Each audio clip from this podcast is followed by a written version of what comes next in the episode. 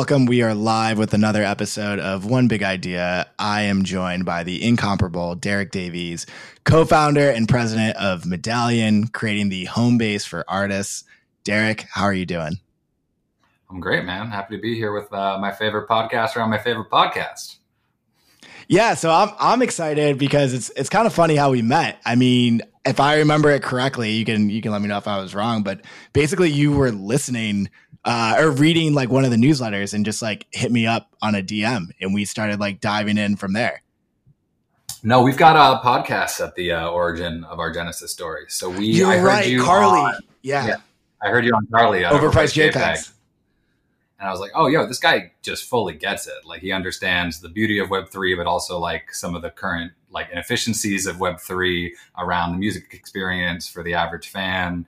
And then you obviously knew Vanessa from working on Verite together. Vanessa works with right. us at Medallion. And so I hit Vanessa and I was like, yo, you got to connect me to Austin. Like he's just saying everything that that's like, what it was. You know, I've been thinking, we've been thinking. So, um, so yeah, I guess that was like last summer or fall. And then, yeah, man, we've just been, uh, uh, building out, just uh, doing our thing ever since, man. It's been great.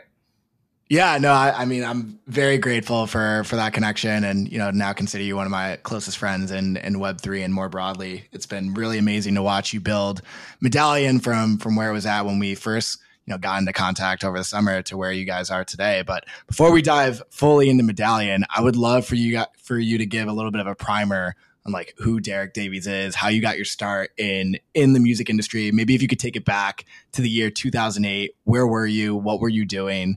And uh, yeah, how'd you get into music? Oh man, we're going way back. Um, way back. So 2000, yeah, 2008. I'm in my dorm room writing my music blog.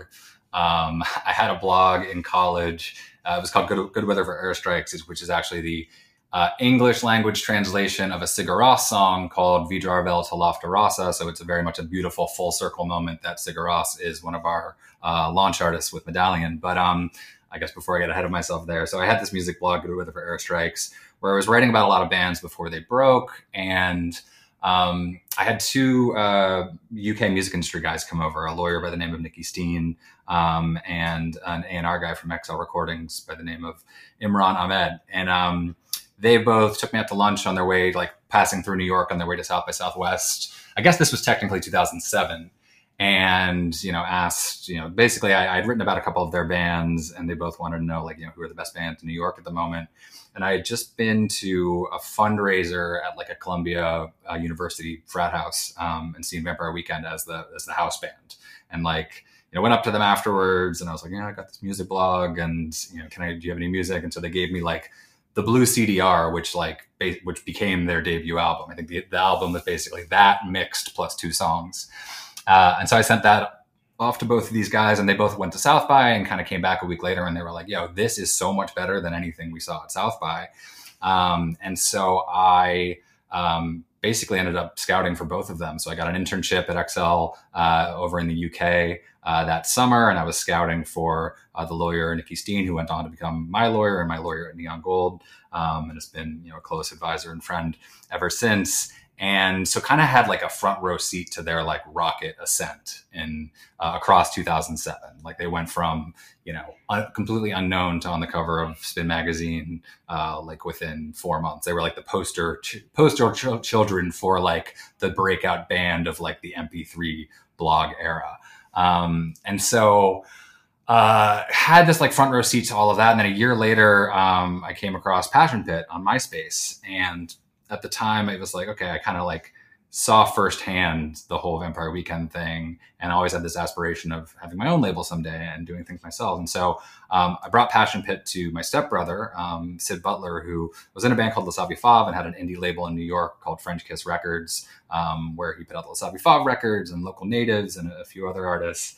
And I was like, you need to sign this band, but I also want you to let me like release their debut single and like show me show me the rope, show me how to do this. And I had this idea of um, starting kind of a seven inch a, a blog based seven inch singles label. So like it sounds quaint now, but like the pinnacle of like uh, collectability and music and technology in you know 2008 um, we've obviously come a long way with everything that's happening in web 3 um, so you know september 2008 um, I we launched Neon Gold with my my best friend and co-founder um, Lizzy Plapinger and put out our debut release, which was Passion Pit's debut single, um, Sleepyhead, with uh, Better Things on the B side. And so we kind of rebranded. I kind of took down Good Weather for Airstrikes and then relaunched everything as Neon Gold, this kind of blog based label where we would you know, release these like limited edition 300, 500, 1000 quantity, um, seven inch singles, 10 inch singles. And then we would throw like monthly club nights to promote it. And it was all like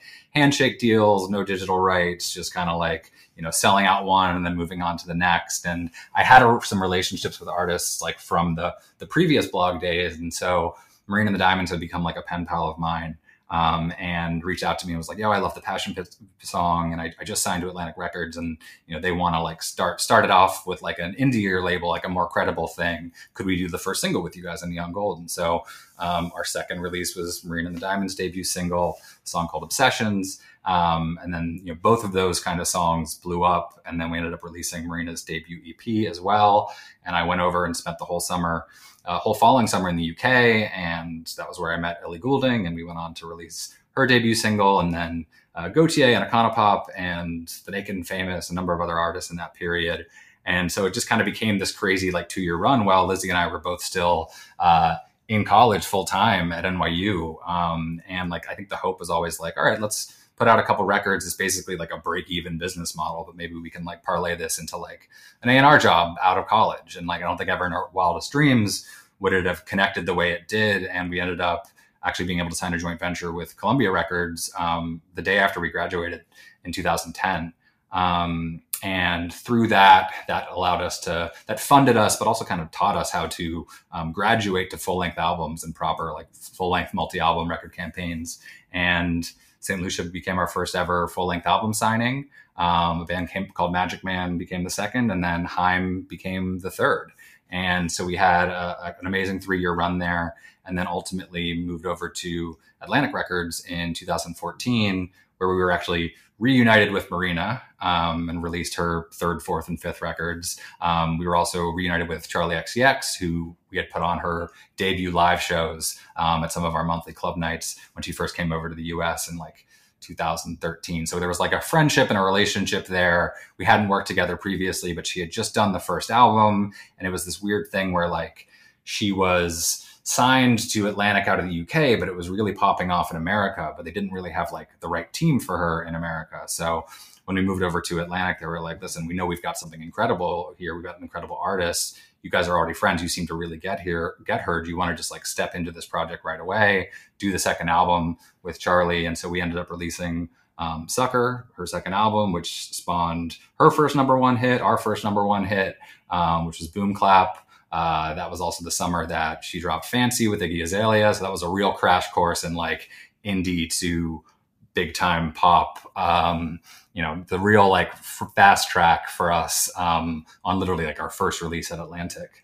And then we were kind of off and running. And so we, um, from there, we signed an artist called Matt Maeson, um, Christine and the Queens, uh, the Knocks, um, and a number of other artists. And um, had an incredible partnership with Atlantic for the better part of um, 10 years. And then I guess uh, at the end of 2020 was when I kind of first became uh, aware of NFTs and went down the Web3 rabbit hole. And, you know, I guess I'll, I'll pause there if you want to spend any more time on the, uh, on the neon gold portion, but um, yeah, kind of the uh, 10,000. No, I love, I love the the breakdown. We started in 2008. We made our way all the way to 2020. And if you know, for any music fans like myself, you more or less just describe like the soundtrack of my 20s like going from early like graduating high school to college to you know being in 20 aughts and uh, in Seattle, like listening to a lot of these bands. So it's been fun getting to to know you and realize that you've had a hand in like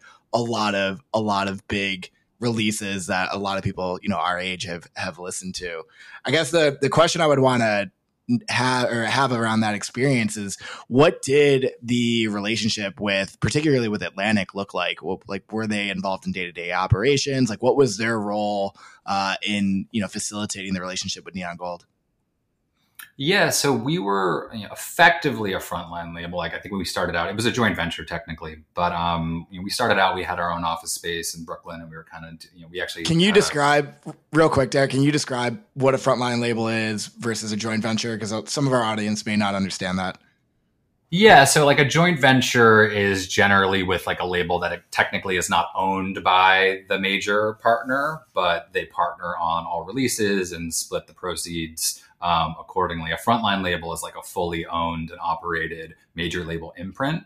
Um, frontline labels usually have office space within the major partner. They're fully they're fully owned by the major partner. So we had you know we had like this one foot in the indie world, and we also had this mechanism where we could continue to release singles and EPs with artists outside of Atlantic, usually as like a testing ground and kind of incubator to like test the relationship and see if it made sense to do something larger with Atlantic, but also as like an outlet for us to do kind of just more passion uh, passion project based stuff. So um, when I say that we were effectively a frontline label, really by the end, you know, we were releasing, you know, three or five, three to five albums a year with Atlantic, and we actually just found it more efficient just to give up our Brooklyn office space and just work full time out of Atlantic. And this is pre-pandemic, um, so we were, you know, functioning in most ways like a frontline label. We were very much like an integral part of the family and uh, considered Atlantic um, a family in, in, that respect. And they were incredible partners. And there's, you know, one of the reasons that we signed with Atlantic, like I think, you know, Columbia was an incredible place to be signed as an artist, but they didn't have a much of a history of like successful joint ventures. And with Atlantic, you know, that was where John Janick got his start with Fueled by Ramen. And like that was really like, you know, very different sound from what we were doing. But I think what he had built, his kind of arc, like I never had the aspiration to kind of like go from the indie label to like the head of you know the, the, major label executive head of interscope which is you know what his trajectory ultimately ended up becoming. But like what the success that he was able to the culture he was able to cultivate and the identity within the major label system with a partner like atlantic was something that really resonated with us. And so whether it was um, that or Owsla, Skrillex's label, or um, Canvasback, which you know has done Grouplove and uh, Alt J and um, uh, war on drugs, et cetera. Um, they had a long history of like these, you know, cultivating incredible partnerships, and there was just such an amazing culture there. You know, Craig and Julie, who ran the label, have both been there for 20 plus years. There's a stability that you just don't have anywhere else in the major label system. So, um, you know, we really truly love the relationship and their belief in artist development. And so, really, you know, despite being a joint venture, really went all in on that partnership. But I think, you know, over time um, I began to just kind of grow disenfranchised with the kind of deals that you had to offer artists in the major label system. And this is not an Atlantic specific thing. I actually think they had some of the more progressive and artist friendly deals in the major label system, but just the kind of parameters, you know, we were always a very like artist friendly label. We always had incredibly close relationships with the artists. Any artist we worked with had probably crashed on our couches or our parents' couches when they were on tour. Um, and, you know, as you know, as options began to open up for other artists and the kind of narratives began to change around, you know, what what artists should and should not be doing in terms of their their deal structures, um, you know, I began began to become just a bit disenfranchised with the kind of deals that I had to do for artists. And so, um, you know, when I as I became more and more aware of Web3, it seemed like this incredible new space, this new opportunity um, to help empower artists to achieve like a you know creative and economic freedom that isn't necessarily possible in the current major label system. And you know that's a big cornerstone of the mission statement with Medallion. Yeah. So to that end, like speaking to your your entry into web 3 and, and nfts and like the web 3 music space like what what particularly attracted you to it? How did you get your feet wet? And and ultimately how did you get to a place of deciding to co-found a company in in this space? Yeah so i i think it was just like it just it was what was most immediately attractive was this idea of like creating value around music and art in a way that like wasn't possible on the rails of the current music industry. I think like I beyond like the major label deal structure stuff, I think it was just like music was becoming more and more disposable. And it became harder and harder to cut through the noise, the TikTokification of everything. Everything was trending shorter and shorter. And like, you know, it's something that you hear commonly from artists, and I was hearing from all of my artists was like they just felt like they had to be it was more important that they were like content creators and social media influencers than it was that they were like amazing artists. So this idea of like having this space, having this surface that like can exist outside of the frameworks of you know DSPs like Spotify and Apple, where artists can just like experiment and release things that don't have to show up as their latest release on Spotify or Apple Music, and you know create audio visual like invest in audio visual experiments that they might actually be able to see a return on investment in, um, because it's more than just like you know putting it on social media. Um, so I think that was the initially the most attractive thing, and it was I think it was RAC like his initial experiments. This was like August or September of 2020, like really early days. Um, and uh, one of my artists, the Knocks, um, they were you know we did a lot of stuff with RAC back in the day with um, both Neon Gold, but then also RAC and the Knocks, and so um, we kind of went started to go down the rabbit hole together. And Young and Sick was an artist that I'd worked with on the independent side for years, and he was like, you know, for that era of NFTs, he was like, it was like tailor made for him. This format, he had been releasing these like one minute animated songs that he'd been putting on uh, Instagram every day since like 2017. And it was like, oh, now here's this like format where you don't have to give it up for free and you can actually monetize it in a way that like, you know, creates an actual sustainable architecture for him to realize his career as an artist. Cause he was someone who was like this incredible like auteur where like the music was amazing, but like the visuals were just truly like one of a kind. And he had he had done all the visuals for all the Foster People Foster the People campaigns. He'd done major brand deals. Did a Maroon Five album, but he was like you know a musician, but was still prim- primarily living like brand check to brand check. And so um, with the Knocks and Young and Sick and, and Pussy Riot, who I was working with at the time, I kind of we all kind of went down the rabbit hole end of 2020, early 2021. Um, and all of those initial drops just happened to land at like the peak of that like initial like nifty gateway music NFT gold rush. Um, and so while it was like, you know, amazing seeing all three of these artists have an enormous amount of success. I mean, in, in some of their cases, like life changing success, um, especially after you know two years of lost pandemic touring income. Well, that was absolutely incredible. Like seeing like you know our creators get the bag, so to speak. Um, it also like very much was apparent that like this was not sustainable and this was a little bit of a bubble, but that there was this incredible um, technology running under the hood where if you could figure out a way to administer it in a way that was accessible and digestible to the average fan, the 99% who are not crypto native, aren't comfortable comfortable with cryptocurrency, don't have a digital wallet, you know, don't know what an NFT is and don't really want to learn, feel immediately overwhelmed by the whole experience, that there was this like incredible opportunity to really like help, you know, revolutionize the artist fan relationship and help artists own their fan relationships in a way that wasn't really possible within the current digital music landscape of the time. And so um, around that time, I, I, reached out to my two co-founders, um, Matt Jones, who was the the founder and CEO of um, of Songkick, and uh, an old friend of mine, Stephen Valimarescu, who I've known since high school, um, who was also at Songkick, but also founded DC's largest uh, independent music festival, or actually largest music festival, full stop, um, All Things Go.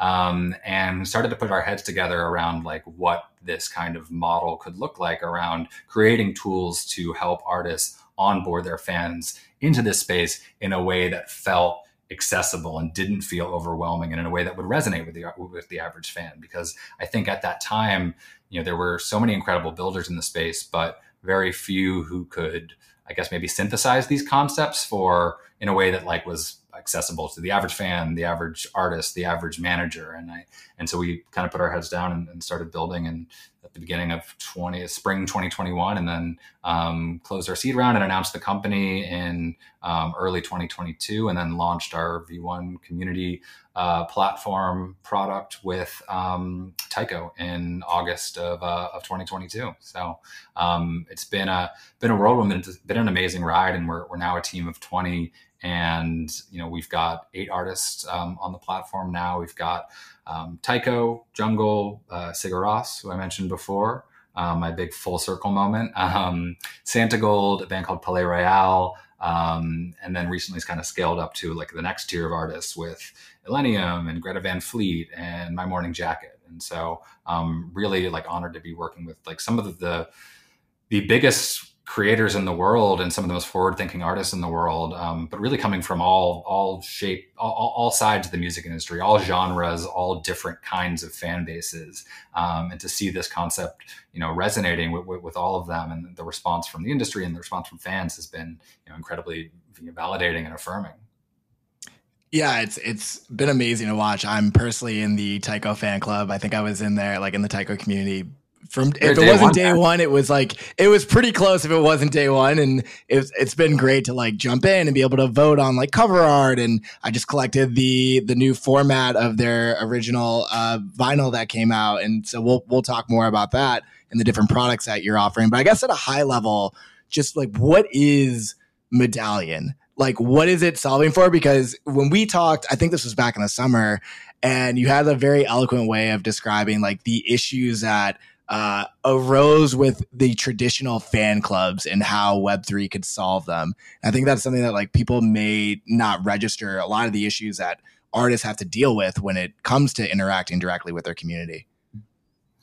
Yeah, so I mean, Medallion, we're really trying to build the most robust possible community platform for creators from every sector, starting with musicians, because musicians are the most influential creators on earth, and that's also where our relationships and our expertise lies. But like, really, it, it's the, it's kind of a simple concept under the hood. It's like really um, helping artists to bring their fan ecosystems back onto artist-owned and operated channels really for the first time since social media fragmented that ecosystem over a decade ago. Like I, I grew up in this era of like super engaged fan forums and message boards where you know you would hear from the artist directly and meet other fans and you know the Sigur Rós uh, 18 seconds till sunset uh, in their official site was, was, was one of those places i remember i met another fan and we drove from like charlottesville virginia to uh, to Madison Square Garden for their first um, Madison Square Garden theater headline, and like those relationships, they're just like those places evaporated with the introduction of social media. Now the conversation was happening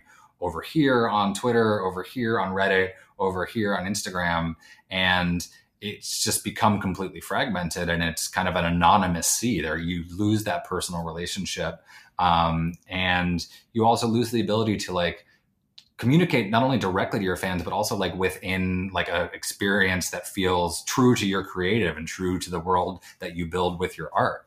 Um, it's not a very custom experience. It's um, you know it's not necessarily uh, it's very much one size fits all. And so I think, you know, obviously the way things evolved then with social media in terms of artists not being able to to own that data and own that relationship, um, and also the way the live music industry evolved, where like, you know, right now, you know, artists, audiences, their fan bases, they, they, exist in these little black boxes all over the internet. So this is little black box over here on Instagram, over here on TikTok, over here on Facebook. Um, none of these black boxes talk to each other. So it's incredibly difficult to get like a holistic view of who your biggest fans actually are. You kind of have like anecdotal evidence around like, you know, who maybe like is commenting on every post if you're like able to monitor it that closely. But like, it's really hard for artists to know like, the difference between you, know, you, Austin, who's been to 20 Fred Again shows, and me, who's been to three Fred Again shows. Like, I wish, know, I wish I'd been artist, to 20. I wish I'd been to three, man. Um, so it's like, it's uh, it, it's really hard for artists to get like a holistic view of who their biggest fans are, and arguably the biggest black box of all is the kind of stranglehold that ticketing companies and promoters have on ticketing data, live audience data. So you can be you can play a sold out show at Madison Square Garden and not actually know a single thing about anyone in attendance, not actually be able to like reach those fans at, directly after the show. Um, so everything that we're doing with Medallion is really in service of helping artists to own their fan relationships and better understand their fans and communicate with fans directly. And so everything we're building is completely white label, built natively into the artist's existing website. So it exists at tychomusic.com slash community or Heima, which is Icelandic for home, .sigurros.com, um, or the Royal. Um, so it all feels native and accessible and familiar to fans. You're not asking them to download an app. You're not asking them to go to some other site and sign up for something. Um, and when you land on that page, it, it, feels like clicking into the VIP section of the website. You're unlocking like another layer to the artist creative universe that feels consistent with the world that that artist has built and you're also restoring value to the artist website which is this like incredibly underutilized surface um, and so um, in doing so we built a scenario where you know the, you're meeting the fans where they're comfortable but also um, you're building this into existing artist owned and operated channels where artists can own that artists can and do own that data 100% and they can own those fan relationships in a way that isn't possible for them anywhere else. So the idea is you know you an artist may have 10 million monthly listeners on Spotify and 2 million uh, followers on Instagram, and they may only have 10, 20, 30, 50,000 people in their medallion community, in their in their Web3 community, but those are going to be those 10, 50,000 people, those are going to be their biggest fans, their biggest evangelists, the ones who are actually going to move the needle for their business, and they'll be able to reach those people directly. And so that's a pretty revolutionary concept for for most artists, which is not something that like most fans necessarily understand. I think like yeah. fans don't realize that when an artist has a million followers, they have to pay to reach more than eight or nine percent of them, if that. Right. Um, they don't know that like they, they they don't know that their favorite artist doesn't know that doesn't have any way of knowing that they've attended you know 40 Taylor Swift shows, which as we saw with the whole um, Taylor Swift kind of pre-sale debacle. Um, you know, so many artists being like, "Oh, well, I, you know, I, I've done uh, so many fans being like, I've done this, this, and this. I've been to this many shows. Like, why can't like you just connect to my Spotify and my Instagram and my merch right. history and like you know determine access based on that?" It's because these black boxes they don't speak to other. They don't get, don't engage with one another in that way. Um, and so building tools for artists to get to know their fan base um, and be able to re- reward, target, and reward and identify their top fans um, is really kind of a, you know our north star with Medallion. Yeah, and it's funny because you're hitting on a lot of concepts. You know, when I initially designed the season, the whole idea was around what's the catalyst for Web3 adoption and and really creating an entire theme of like music. And so the issues that you've outlined are ones that like when I had Verite on two weeks ago, we talked about how she would play concerts and have no idea who went there. Or we chatted, you know, I had a, a story about Mike Shinoda, who I got to meet last year about how Linkin Park was the, at one point, the biggest act on Facebook and they couldn't reach all of their fans. They couldn't even reach a fraction of them unless they wanted to pay the amount of a Super Bowl ad in order to, to now advertise to the people that they had built a relationship with and they were the first artists to like lean in on Facebook and be like, "Yo, exactly. here's this awesome place to gather our fans and and bring them all together." Like they kind of, you know, they didn't put Facebook on the map necessarily, but like in terms of like you know artist communities, like they they validated it. Yeah. No, for sure, and they I, did. And I, Mike yeah. in Medallion, so he shared that story with us um, plenty of times, and he's been an amazing sounding board for us as we develop this. And that's like really been the name of the game with us. Is like you know we have you know, I, I'm drawing from 15 years of pain points on the label side. You know, Stephen doing the same and Matt from the ticketing and promotion side. But then we're also like, you know, we're partnering with artists where we can really like go back to back with them and, and hear their pain points and like hear their experiences and like what they want to solve for. So like, you know, with these launch partners, it's really about finding artists who want to kind of share that with us and kind of go back to back with us in terms of iterating on the product and making this the most powerful tool that it can be for artists. No, 100%. And, you know, I'd love to dig in on the benefit for fans because the artist benefit is really clear, right? This idea of ownership. I think we've clearly outlined where the system has been broken and why this could be such a value add for for artists. But why why would fans get on board with with this new concept of ownership and and having these, you know, things that they can collect and what have you? Yeah, totally. I mean, I think it's like a slightly slower burn concept for a fan because they are not they're not exposed to these inefficiencies that art that frustrate artists that artists struggle with. Like they don't actually re- necessarily realize that there's a problem that Web three needs to fix. So I think in terms of like how you message it to fans, you know, it's really key to us that like we're not we're not leading with the technology like we're leading with the experience. Like we're really abstracting away the technology and the crypto and any mentions of web3 or nfts and leading with the experience and and meeting them at a place where they're already comfortable. We're not necessarily asking them to get incredibly excited about digital ownership and like digital assets uh, full stop day one like we're kind of easing that into you know digital like to assets that can unlock a new level of experience so i think with you, know, you mentioned the the tycho 20th anniversary of, of his debut ep science of patterns um, that's a record that was never released uh, digitally. So it, it, was his debut EP, released it 20 years ago, and he had released it physically only and it's never been available on streaming platforms or anything. And so for the 20th anniversary, he wanted to release this kind of immersive collectible version that you know fans could collect it and they had this multi-track album experience within a single nft purchase which you know it's not a first of its kind but it, it's not something that any major artist has done to this point um, in terms of like you know, creating a listening experience that feels familiar and comparable to what fans know and understand on Spotify or Apple Music or SoundCloud.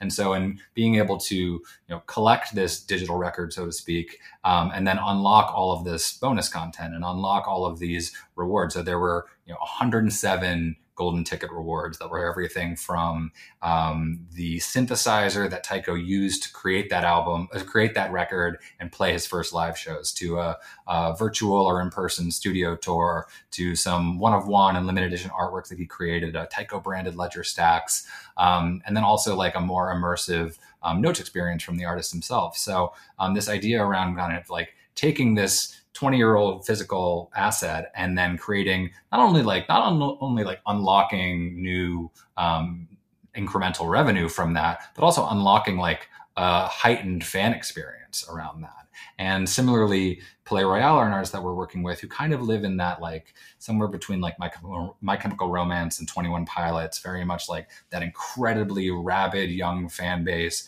with like a huge emphasis on like world building and lore and storytelling. And the drummer, Emerson, he creates all the visuals. Um, he's like written all the mythology. He's written multiple books, comic books. He's released a cosmetics line. Like all the fans come to the shows dressed up as their favorite characters from Obsidian, which is the name of the world that the the band inhabits.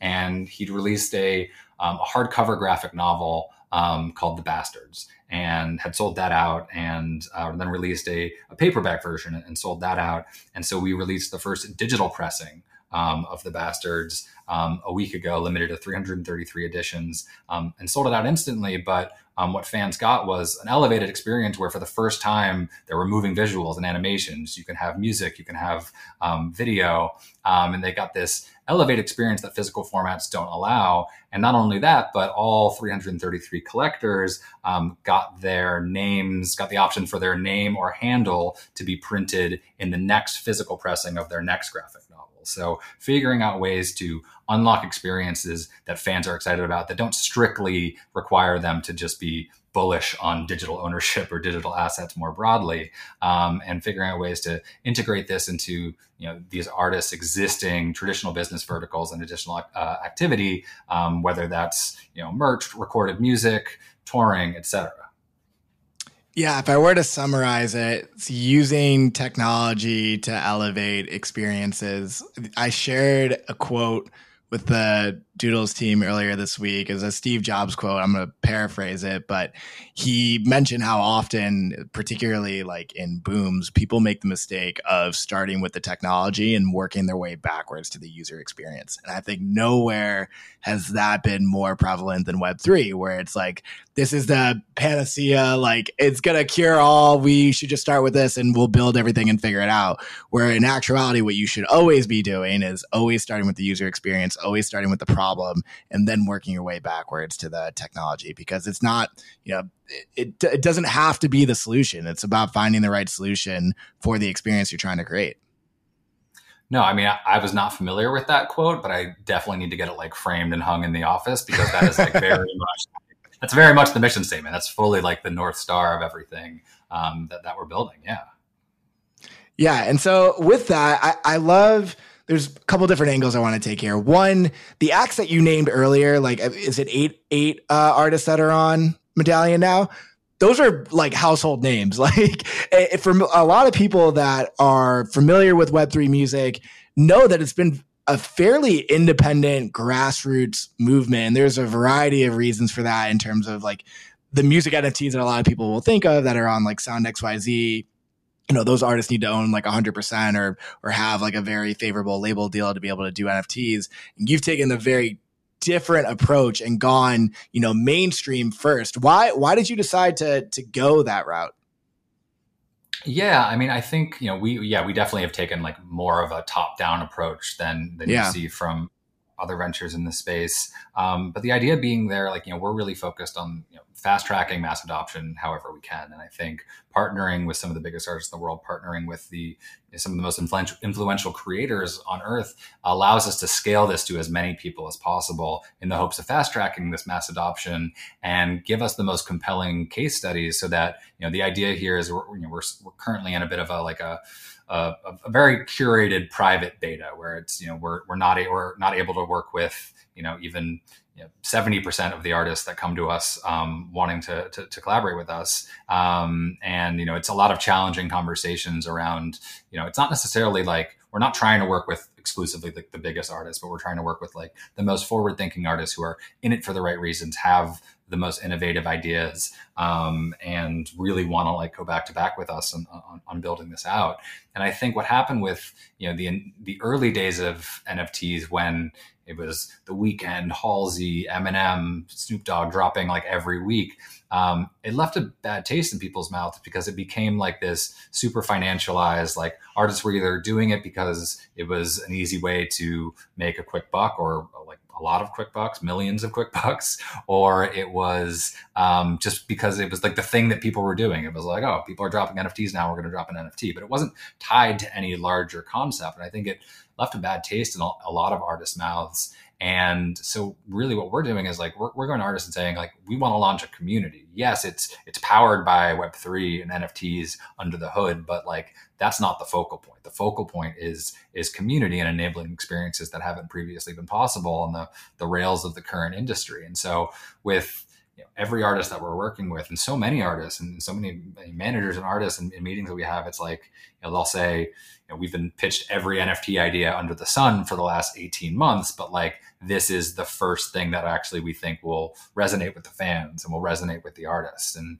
you know, there's obviously been a, a, a bit of a prickly fan sentiment around NFTs because I think, you know, so many uh, artists came came approached it in the wrong way um, over the course of you know 2021 and, and 2022 um, that there is a little bit of uh, you know we have to do undo some of those stigmas and some of those sentiments there's a lot of like hand holding that um, is involved with this with the fans and you know we work really closely with the artists on like the most effective ways to message it to, to fans and to help them feel comfortable entering into this world because it's not something that's going to like happen overnight. It's definitely something you do. It's a process. But I think, you know, the way Palaye, for example, rolled it out was, you know, most of these artists, there's no like, we're not, they're not asking fan, uh, asking anything of fans day one or even month one. I think it's really just like inviting them into this world and sharing with them exclusive content, things you can't see anywhere else. None of that is necessarily tokenized from the jump, but you know bringing fans into this world played played did a beautiful job where like they launched december 1st and you know emerson the, the drummer had been teaching himself um, Unity, Unreal Engine, one, one, of the, one of the two, and it was building out the world of Obsidian in, in actual 3D.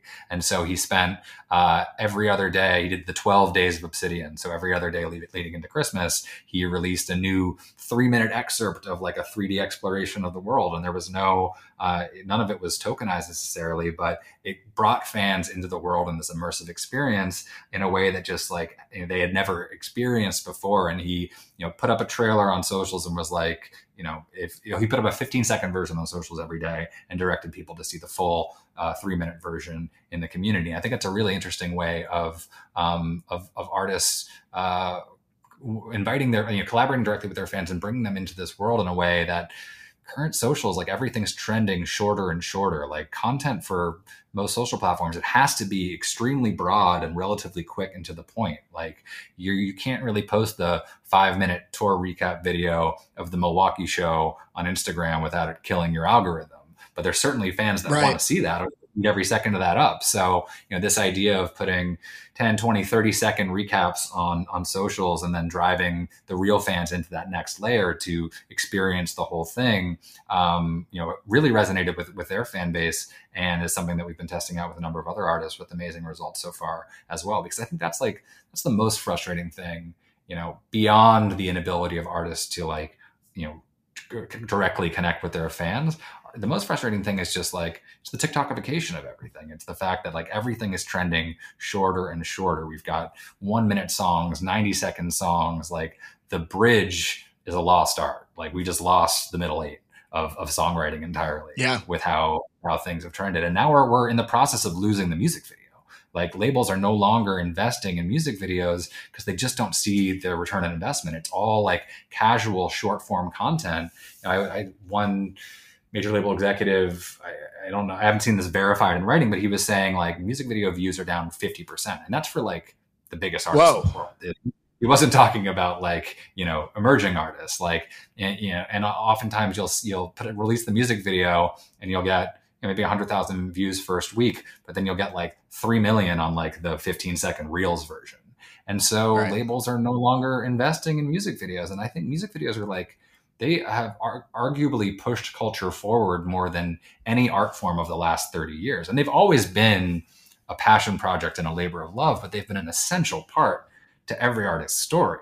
And for those to now be effectively falling by the wayside because they're just not algorithm friendly is like an incredibly like dire situation. It's it's honestly tragic. So when we talk to artists, it's like we want to build this space where you don't have to worry about algorithms. You can just share your full unbridled creative vision directly with your fans, whether that's the you know six minute extended edit of the song as you really originally envisioned it being heard, or the four minute director's cut of the music video, or anything else that just like isn't necessarily uh, algorithm friendly. Like we want to build this space where artists can share things directly with their fans in a way that just like you know isn't possible or, or doesn't connect and, and on the current rails of the industry let's dive let's dive into that because i think it's an interesting jumping off point right because if the music videos it, yes you can make you can give them a space to be able to to move people down funnel to enjoy those experiences but ultimately like if they're not feeding an algorithm if they're not being able to generate revenue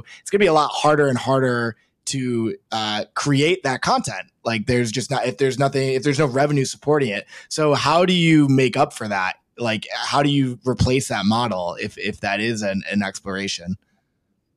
I mean, digital assets make it possible to monetize these music videos or to even crowdfund for music videos. You know, we're working with uh, and we're in talks with an artist who was kind of one of the biggest um, musicians on on Patreon, um, one of the few like musicians to develop up through Patreon and actually kind of cross over uh, into the traditional music industry. And she wants to use the platform to um, actually crowdfund her next campaign. It's really important to her that the next campaign have really fully realized visuals and have the full music video experience, not just music videos for one song, music videos for every song. And so she has that precedent with her fans and that relationship of, you know, bringing them into the process and and having that kind of financial subscription based precedent that a lot of artists don't have. So the the concept of being able to then take that one step further and bring that into Web three and launch a community where the community feels like they're actually like part of the creative process. They're seeing the vision boards, they're seeing things as they percolate, and they're potentially even like collaborating with the artist directly. I think that's a big thing that we're um, trying to facilitate with our communities is you know all of our communities have this studio surface that you, you click into a separate tab in the community and it's kind of like the UGC layer. It's the social layer of the community where fans can upload fan art user generated content photos from live shows, memes, uh, videos from the tour,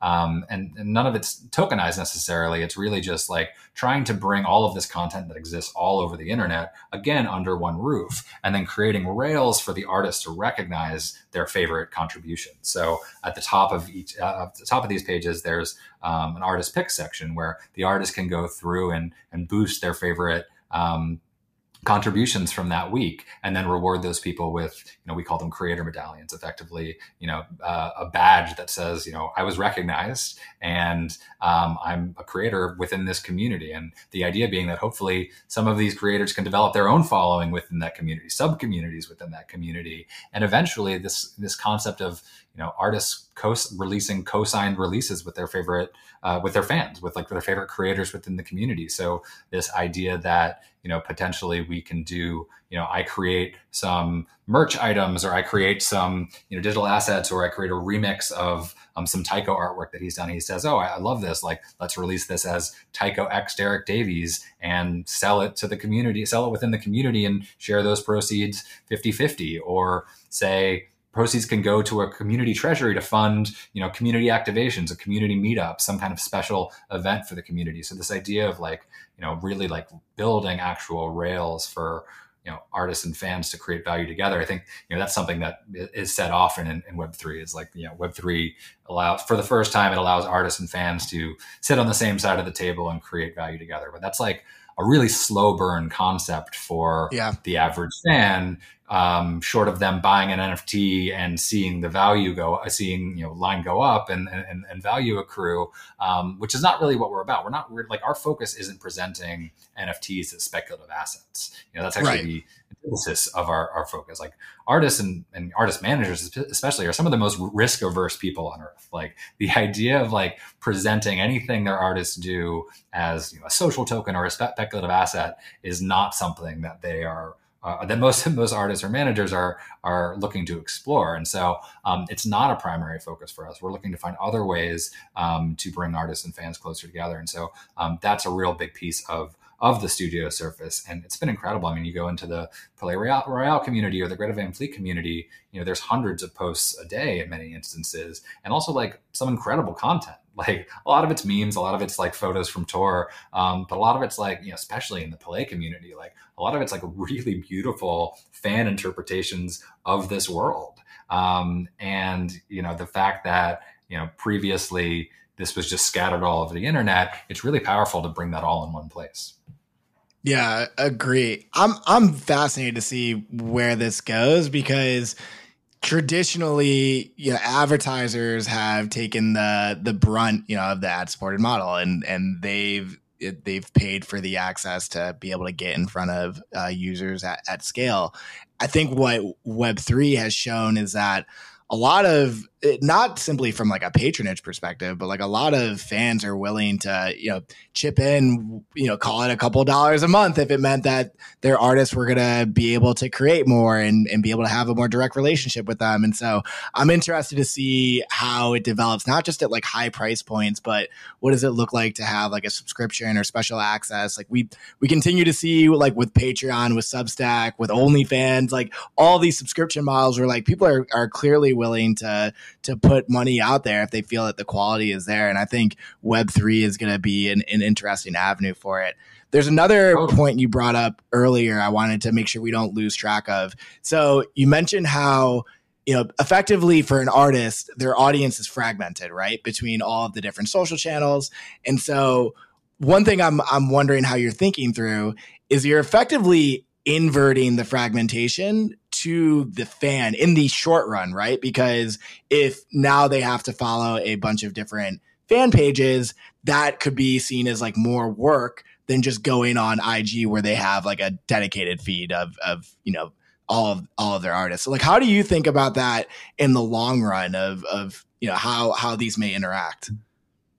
Yeah, man, you're, you're getting ahead of me on the uh, on the roadmap, but um, that's definitely something that uh, is front of mind. So we just introduced fan profiles. Um, so fans can have their name, location, their avatar, their favorite song. Uh, it displays uh, anything that they've collected in the community, also their recent studio posts. And so fans can start to actually build relationships with other fans. Um, right now, everything is siloed within each artist community. So all of my Tycho assets are in my Tycho profile. Um, I have my separate Palaye Royale profile. They're all siloed experiences, but in the you know not too distant future, we'll be um, making all these communities interoperable. So you'll have um, you know currently you have one username that can show up in multiple communities, but you'll have one fan profile where you can arrange all your favorite assets and um, honestly even like ex- uh, ha- build a social experience around it, ex- export it to socials, almost like a Spotify Wrapped experience where you can really flex your fandom, and whether it's fandom of one particular artist or uh, fandom of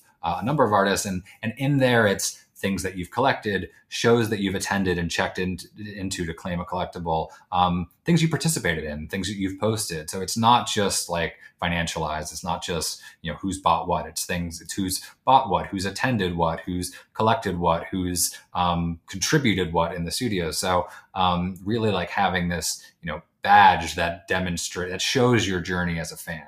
And so, you know, the the real um, the the goal is to you know, eventually make these communities interoperable, um, so you can carry your fan profile and you know, your, your Evan uh, at Disco calls it a data backpack, which I which I always yeah. love. And so you you can carry that from one community to another, and um, you know, with the ultimate idea of like eventually this looking like you know basically an interoperable network of artist owned social networks.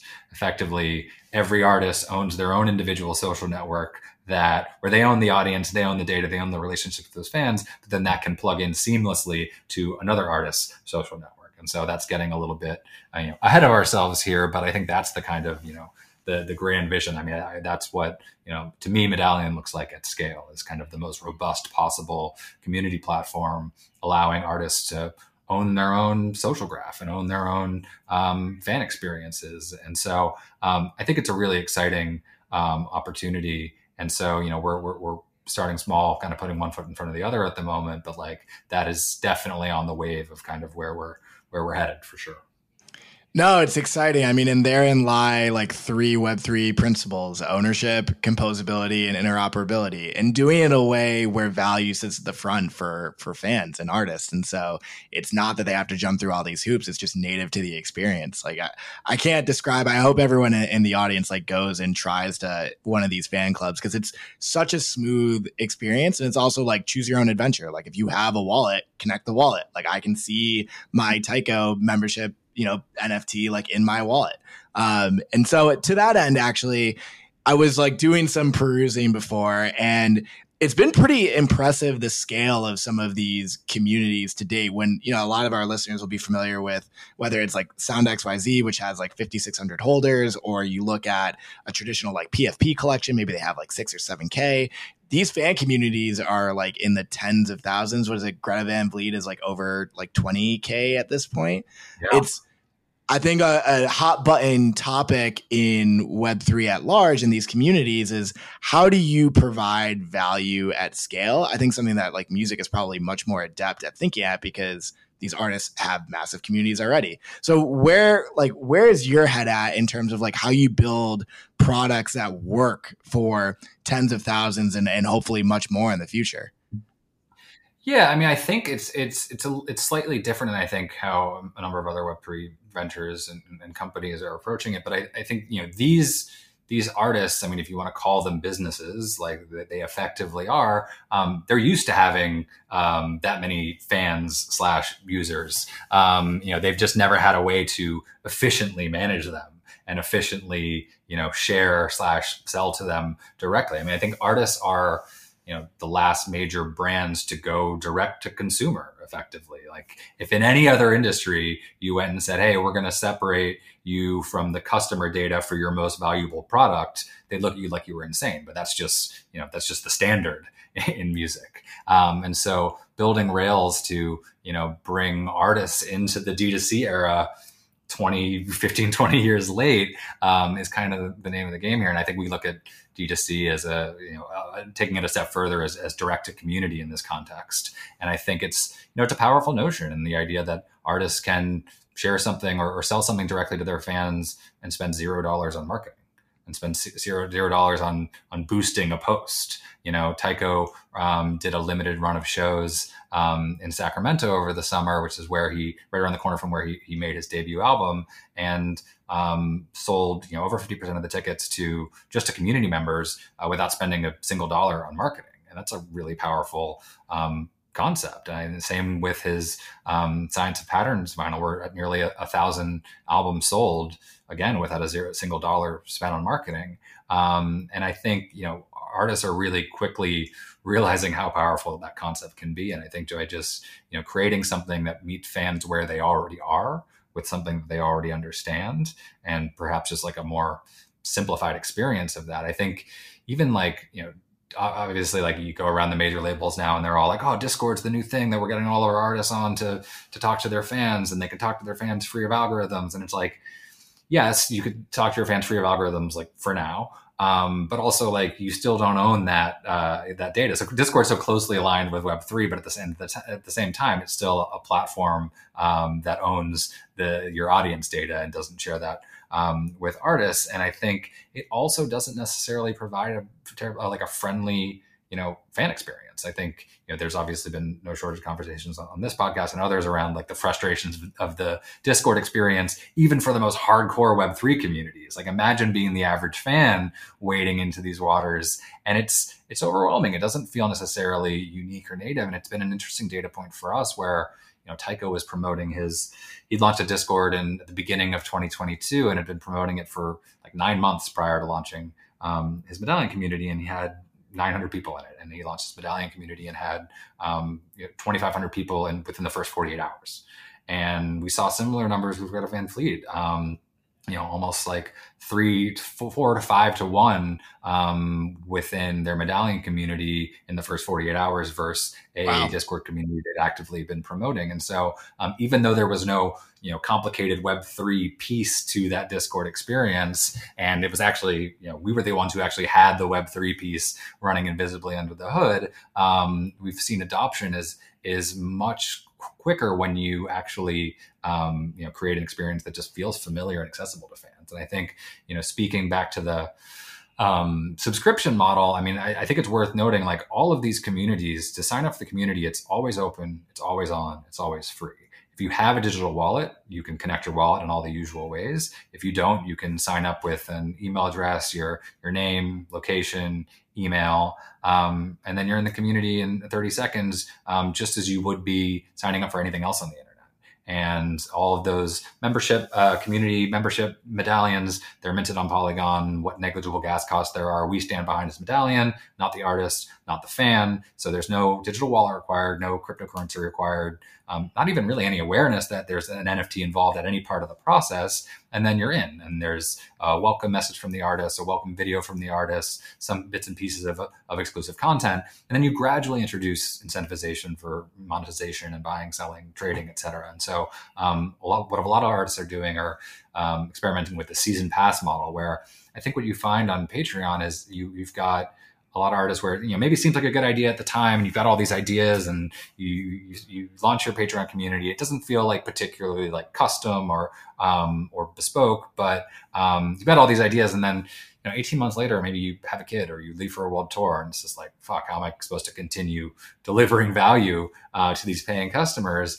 And so this idea of just like you know open-ended subscription and perpetuity is really challenging for a lot of artists. And so you know what we've introduced with the season pass concept is you know a time gated three six nine month album campaign long um, pass that you know you pay a certain amount there's deliverables um, specified up front, whether that's physical merch, a digital asset, um, a merch fast pass lane at the tour, first entry into the venue, uh, meet and greet with the artist. Like they're deliverables that are established up front. And at the, when that's run its course, at the end, you retain your season pass digital collectible. And maybe that has value in the future. Maybe, you know, five years from now, Tycho goes out and says, you know, I'm uh, going out on tour again. If you hold five, my first five season passes, you get first access to tickets. So you're, you know, you're building this this network of, of data points uh, and like the, the, the ultimate kind of proof of fandom, where your journey as a fan lives on chain for both you and the artist to see. Um, so that you can kind of constantly be identifying and re- rewarding people based on their actual fan behavior. Amazing. Well, Derek, we are coming up at the top of the hour. I know that you have listened to the pod before, so you know what is coming, which is I ask everyone what their one big idea is that they want to leave the audience with. So, Derek, I will leave it with you to take it away. I mean, I touched on a lot of them. I mean, I think the, the big one is coming back. Let's go back to like the most simple idea of them all, which is like, let's make the artist website a place that people want to go and spend time and do things. Like, let's make the artist website – not even great again. Let's just make the artist website good again. Like right now, the artist website, it's the most underutilized surface in an artist toolkit. It's the biggest afterthought. It's basically like we're to crop the album cover, the single cover. We're to throw up the tour dates. We're to kick you out to socials. Maybe if you're lucky, people will like spend a little bit of time like buying merch there, but like that's it. And it's this incredible opportunity for an artist like Creative World to just like spill out onto this interactive page where you can actually bring people more into the world and no artists are using it. And so like that's a big part of our, our, our mission statement is like let's just like bring value back to this space that you know is invaluable real estate that every artist owns and just none put time time in because they haven't been able to you know use it effectively to cultivate community and i think it's you know it's only just now you know 10 15 years into the social media era that like art, artists and artists are kind of like waking up and realizing that. So um, I guess that's uh, that's not too too big picture. I mean, it's, it's a pretty simple concept, but I think it gets uh, you know lost in the shuffle of uh, some of these uh, bigger brain ideas that we're always tossing around. Hey, sometimes the biggest ideas are, are the simpler ones, you know, right in front of us. Where where can people find more about you, about Medallion, uh, and the artists that you're working with? Uh, yeah, so controversially in Web three, especially, um, I don't have a personal Twitter account, but um, you can find Medallion on. Uh, I know, right? You can find Medallion on Twitter at uh, Medallion at Medallion FM, on Instagram at Medallion FM, or at our uh, newly refreshed and relaunched website, um, uh, www.medallion.fm. So um, yeah, check it out. Join one of our communities and um, shoot us an email at um, hello at medallion.fm. We'd love to uh, chat. Amazing. Well, I'm sure your email inbox is about to be flooded. Derek, this has been amazing. So good to actually like take conversations that we would just have normally and be able to record them for people because I think there's a lot of value in everything that you had to say. So thank you so much for your time. To everyone listening at home, we will see you next time. Peace. Yeah, man. Thanks so much.